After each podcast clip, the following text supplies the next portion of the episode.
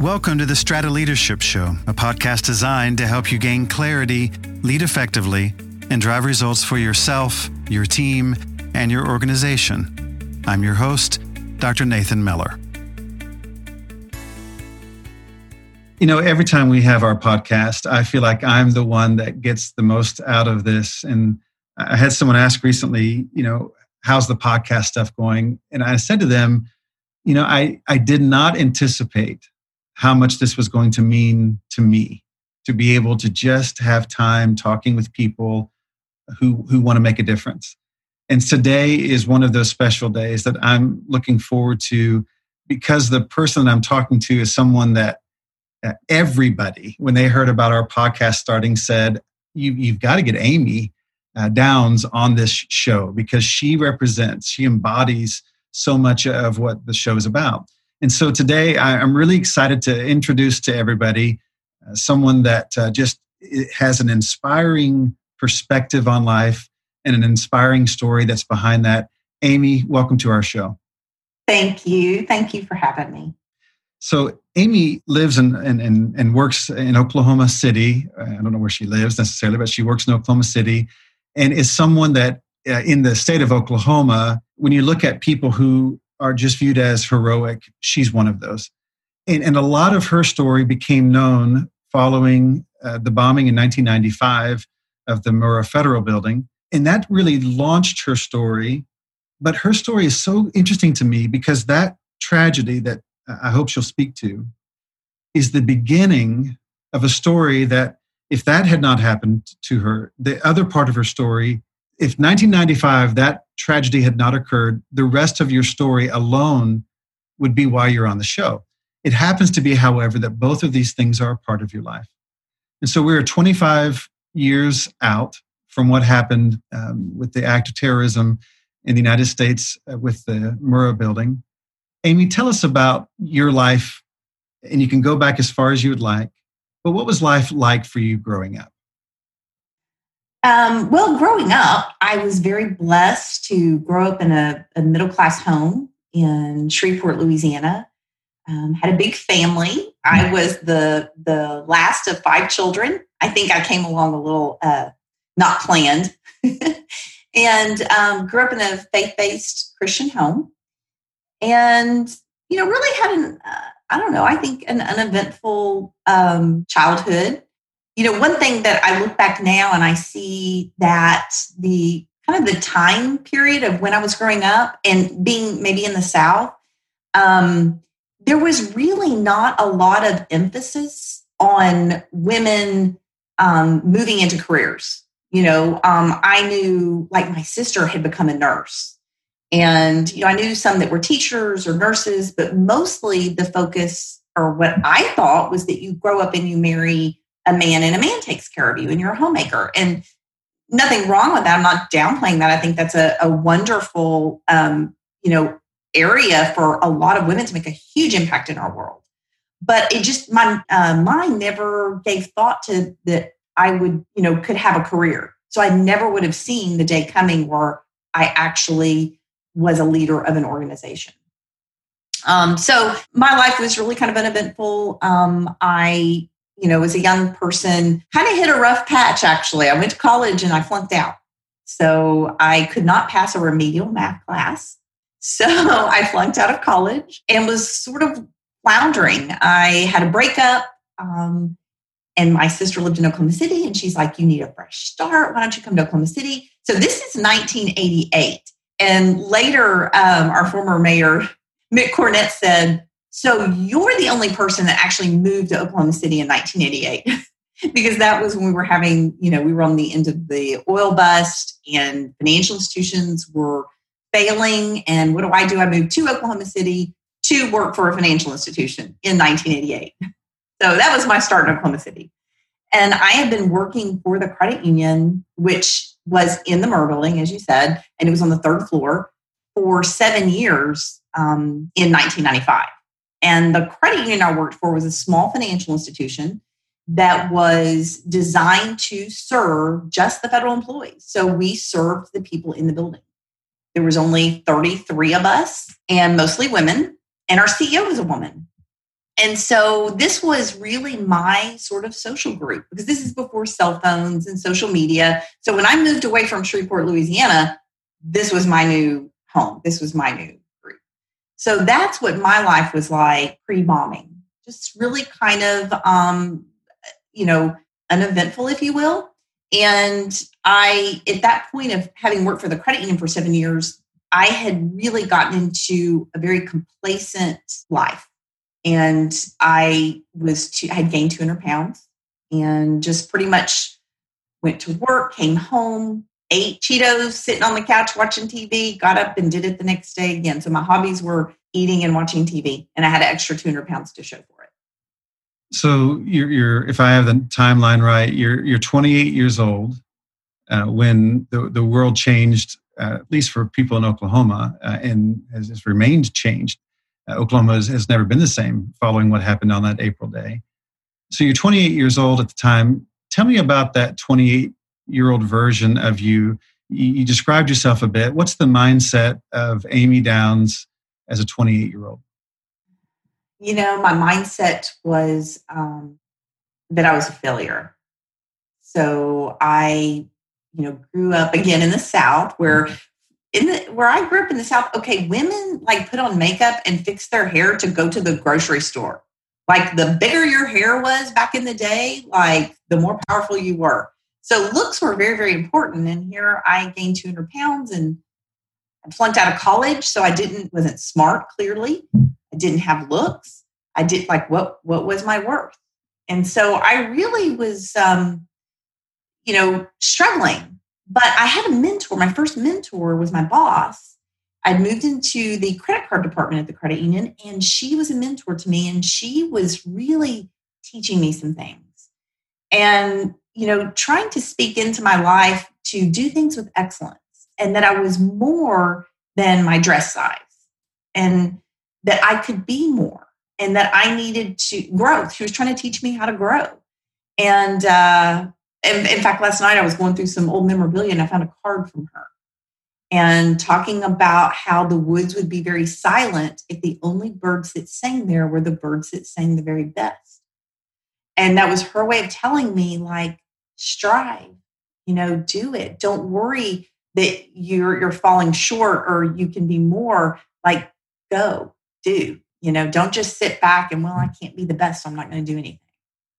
Uh, I love that. And watching the uh, interviews of um, you and, and, a story about what happened on that day um, in, in, preparation for our conversation today uh, she was in a number of those interviews uh, talking about you and about what you meant to her and and the investment that she uh, was making in you. And you could still hear in her, her voice that she thought amy was somebody that could do something. And to, to watch what happened from that point forward is an, is an, an amazing story. So, so here you find yourself in that spot where mm-hmm. you don't just gain 200 pounds because you think that's a good idea. Uh, you are in pain you are uh, have concluded I've done the math, uh, so to speak, no pun intended, but I've done the math and I'm not good at math. I, am not uh, going to succeed academically. The relationships are challenging. I'm, and, and here I am. And so you, you, find yourself in that spot, and then the world changed. Mm-hmm. Um, tell us about that. So, you know, at 9:02 a.m., that's when the bomb went off that killed 168 people and changed so many lives forever. And you know, it, you were you were talking about how this moment that happened in my life actually was a turning point for me, which is really messy because when you think about that was a horrible thing. A lot of people were killed and it was awful. But yet you know, there were some things that came out of that in my life that were good for me. And that's a very uncomfortable uh, conversation. Um, when I was, I was, I fell three floors when the bomb went off, and I was actually buried alive for about six and a half hours. And during that time, they located me. And I'm thinking they're going to get me out. And this is when everyone starts yelling, There's another bomb, there's another bomb everybody get out now. And my rescuers had to leave me. So I'm completely buried alive. I can't see anything. I cannot move. It's very hard to breathe. And I've just been told a bomb's getting ready to go off. So I had about 45 minutes of what some people might call life flashing before your eyes, come to Jesus meeting. Like it's moments where I am ready to die. And I'm realizing with such clarity how I should have spent my life and that I had not been living my life intentionally on purpose. I wasted it and I had so much regret. So, coming out of that, now it's not like I came out of the bombing and said, Oh, let's go on this journey of transformation. I mean, it was a very messy, very difficult uh, several years ahead of me. 18 of our 33 employees were killed. Um, we had to rebuild our credit union. I mean, it was some difficult times. But, you know, right now, what's going on as we're doing this podcast today is we're in the middle of the COVID 19 pandemic. And our old normal has changed. We're all sick of hearing the term unprecedented and old normal and new normal. And but you know what? That's what we went through in 1995 in Oklahoma City because that event was unprecedented and we lost our old normal and we had to figure out a new normal. So, what I found in hindsight, looking back, is these horrible situations that we don't want, we didn't ask for, but they happen and they're there, um, can create opportunities for you. And that's an uncomfortable, I think, conversation to have. But it's true. Crisis often provides an opportunity for clarity a lot of times during a crisis, you really can see the things that need to be fixed. And for me, that's what happened. I saw the things that needed to be fixed. And for the rest of my life, I feel that I'm living on borrowed time. And I'm very grateful for the opportunity. And so it has colored and changed the way I look at things. And you know, my son said to me one day he was in middle school and he was having to write a paper about the bombing. And he came in the living room and he said, Mom, you know what I just realized? If the bombing hadn't happened, I wouldn't be born. And he goes, So really, it's like a good thing for me. And I was like, immediately, I was horrified. And it just made my stomach turn. And I said, No, no, that's not true. I mean, I just almost jumped on him. And he, he left kind of confused. And I sat there thinking about that uncomfortable comment and realizing he's possibly right. I was never going to have children. And the moment I thought I was going to die was when I realized, wow, I've, I, have i have never been a mom and maybe I actually want to be a mom. And that was something that out of that, I realized this is what I want for my life. And so, yeah, it's kind of a messy thought. And I think it's interesting that you kind of spoke to that. I'm a part of a uh, group of executive coaches that um, are connected to the Institute of Coaching at the Harvard medical school. And the woman who leads that, the founder of it, is Dr. Carol Kaufman. And so every Monday during this pandemic, we all get together on a Zoom meeting to talk about what are people dealing with and how to handle some of those things. And Dr. Kaufman focused on the idea that uh, PTSD is the wrong way to think about what we're going through right now, and that um, about 70% of people who go through a major crisis look back on that and say it was a time of great growth, that they would not want to go through it again if they could help it, but it changed them in a positive way. And so she says instead of thinking about PTSD, try to think about PTG of post traumatic growth. And that the focus should be on the G. How do we get to post traumatic growth? Because for most people, that's a possibility. And so you do come out of that messy situation. And I don't know any leaders who don't have a story that has a messy part in it. That there is no easy way to get where you are. And as much as we would like to have people avoid those challenges, those challenges uh, are, I'm sure they exist, but I've never met a leader that I thought I would follow them who did not have a story that was messy. And so you go through that messy time, you go through that trauma and choose to focus on the G part of that post traumatic growth. And so there you are, you, are getting through that and then you start seeing something that is changing within you. Describe what starts to happen as you start recognizing that there is a life ahead of you. Well, I was very involved in the rebuilding of the credit union. So the people we lost were so close to me. Um, I've been blessed to have several women mentor me and men in my life. And my boss at the time of the bombing um, was my first mentor. And she was killed. All the supervisors were killed. So I quickly got thrown into a supervisor position, frankly, because I survived. I mean, honestly, that was my qualification. Then, then, let me step in there. I misspoke earlier. The person I was referring to mm-hmm. was your uh, coworker who uh, was was and evidently pretty near to you as this was happening. Go ahead. I'm sorry. Yeah. So, um, I so so the rebuilding of the credit union sort of took on this. Uh, I don't know, really um, like we have to survive because if we don't survive, it's like they died in vain. I mean, all of a sudden took on like this this very noble like like if the credit union goes under, it means their lives didn't matter, you know. And so I was very consumed with making sure that we survived. Well, fast forward a few years, and um, I, we were having success. We had navigated through, and we were growing, and we were becoming very successful.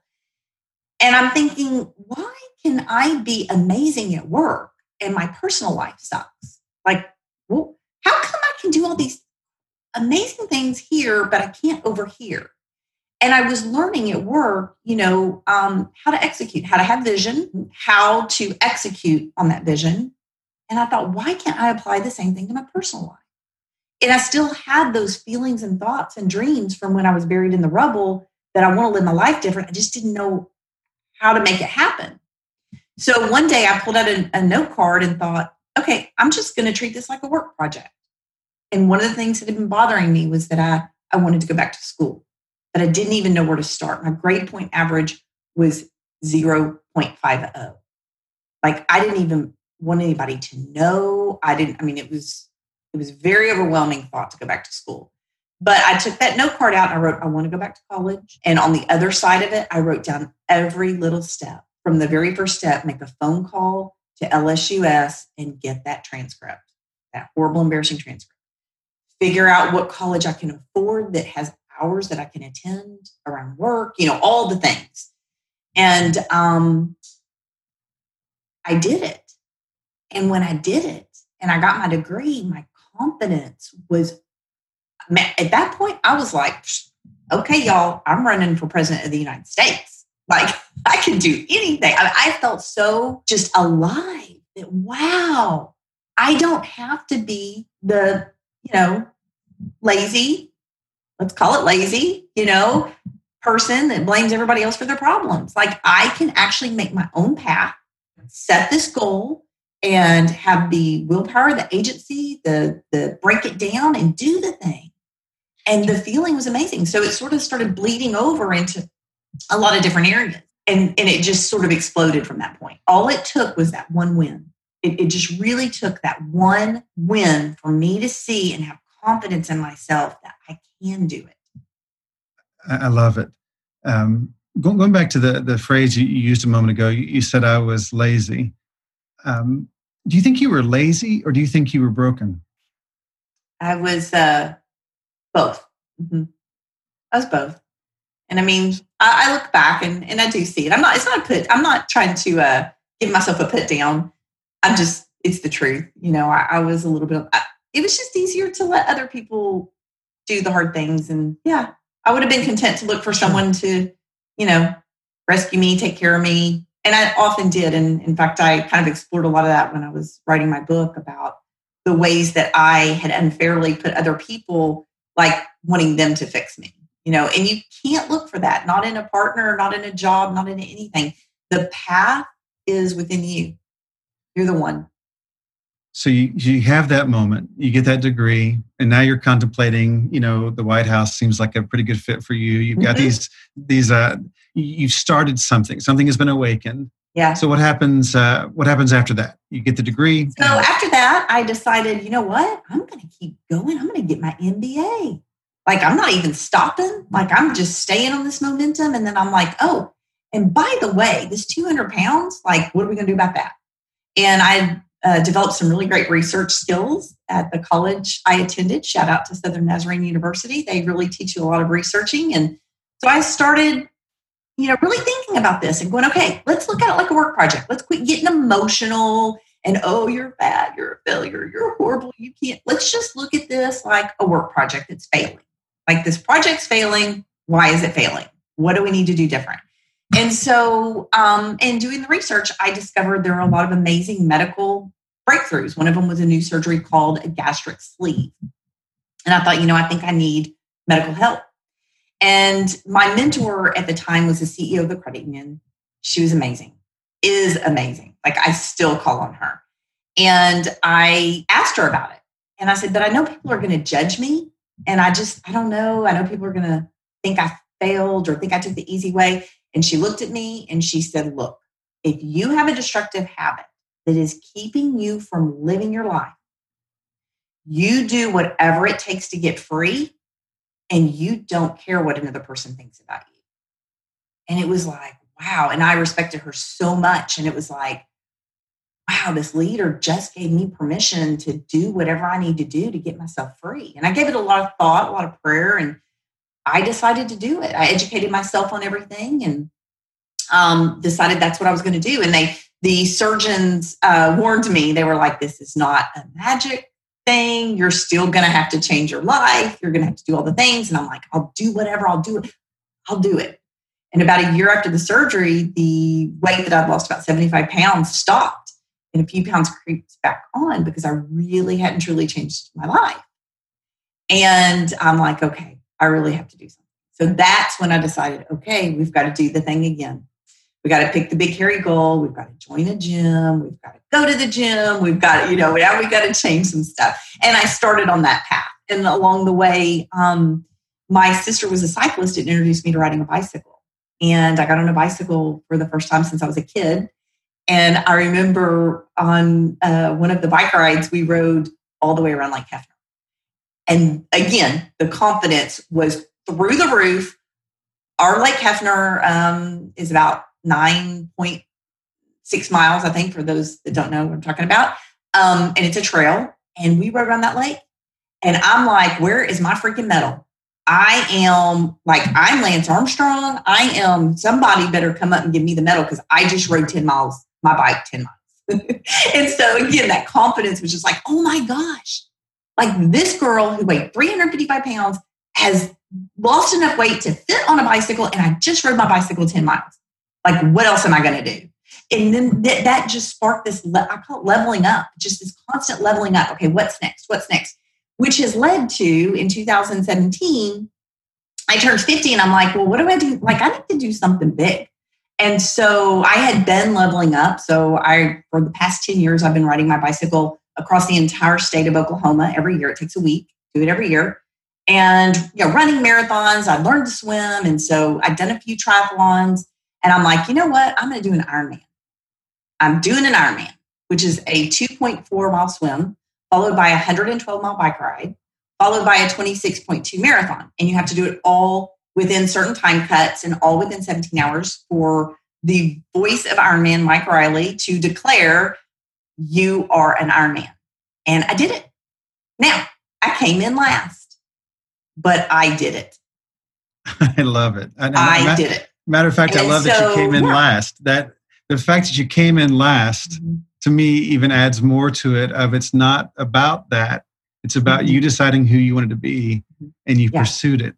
Keep going. And I, I would even say people who come in last, oftentimes they have the greater struggle because uh, you know um, if you are sort of back of the pack and i don't necessarily mean a triathlon it might mean your organization maybe in the competition of who whatever organization you're leading maybe you're at the back of the pack.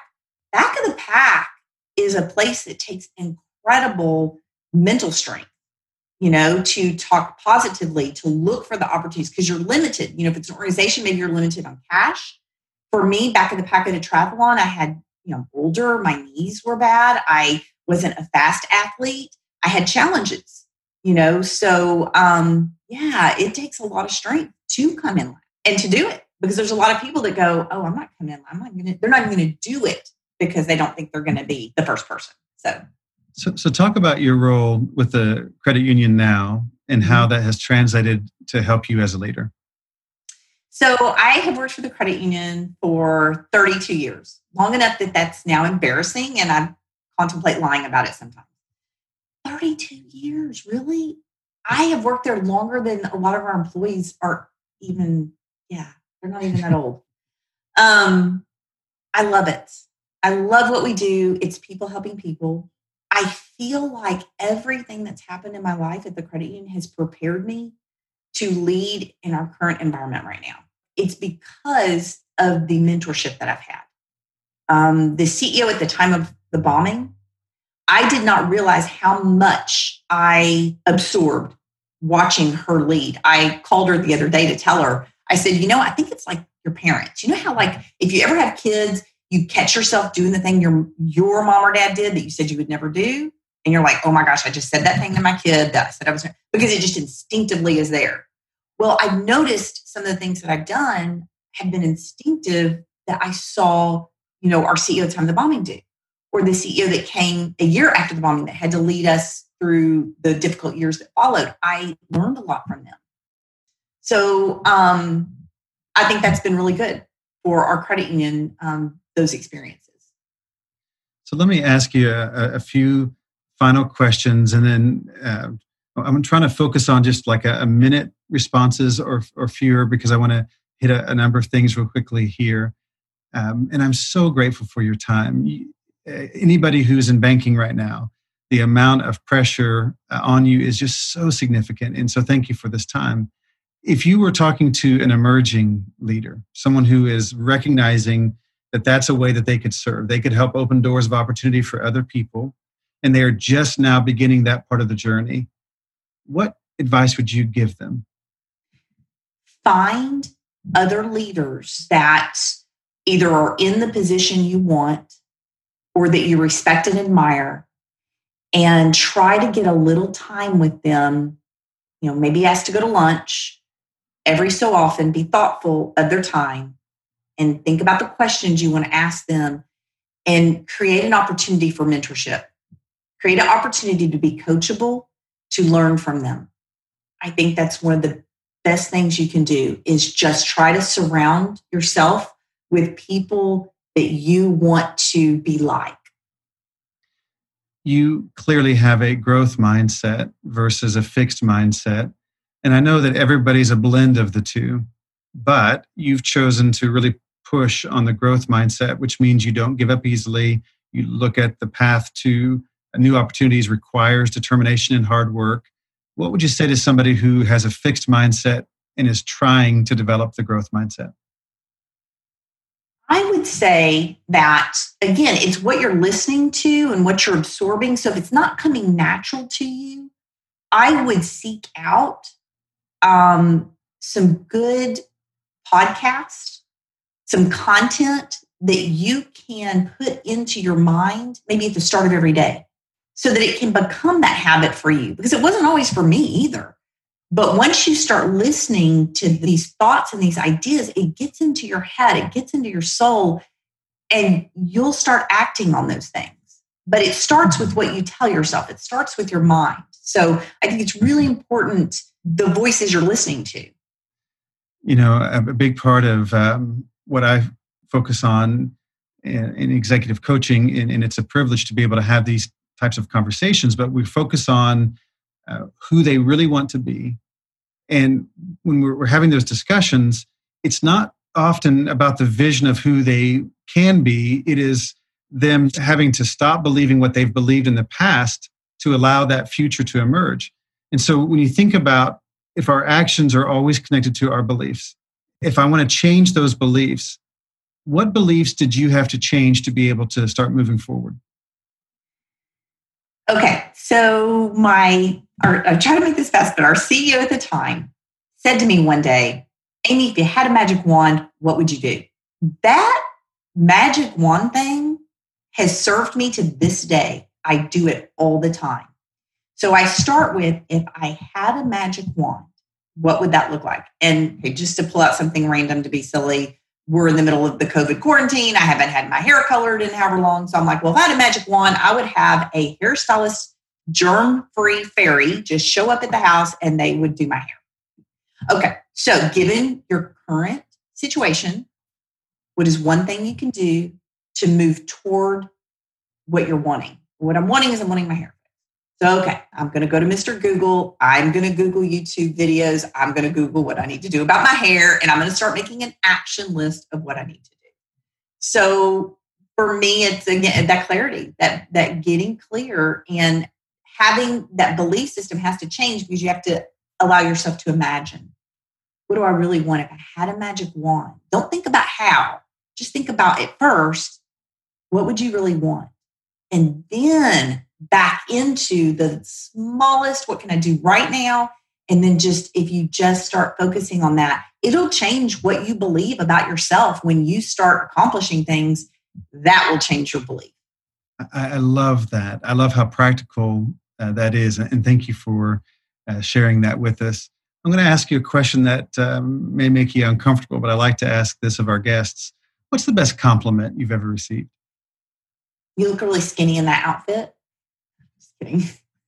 I do like that um, um, I was going through um, some memorabilia last night and taking pictures to scan it and put it on my Dropbox.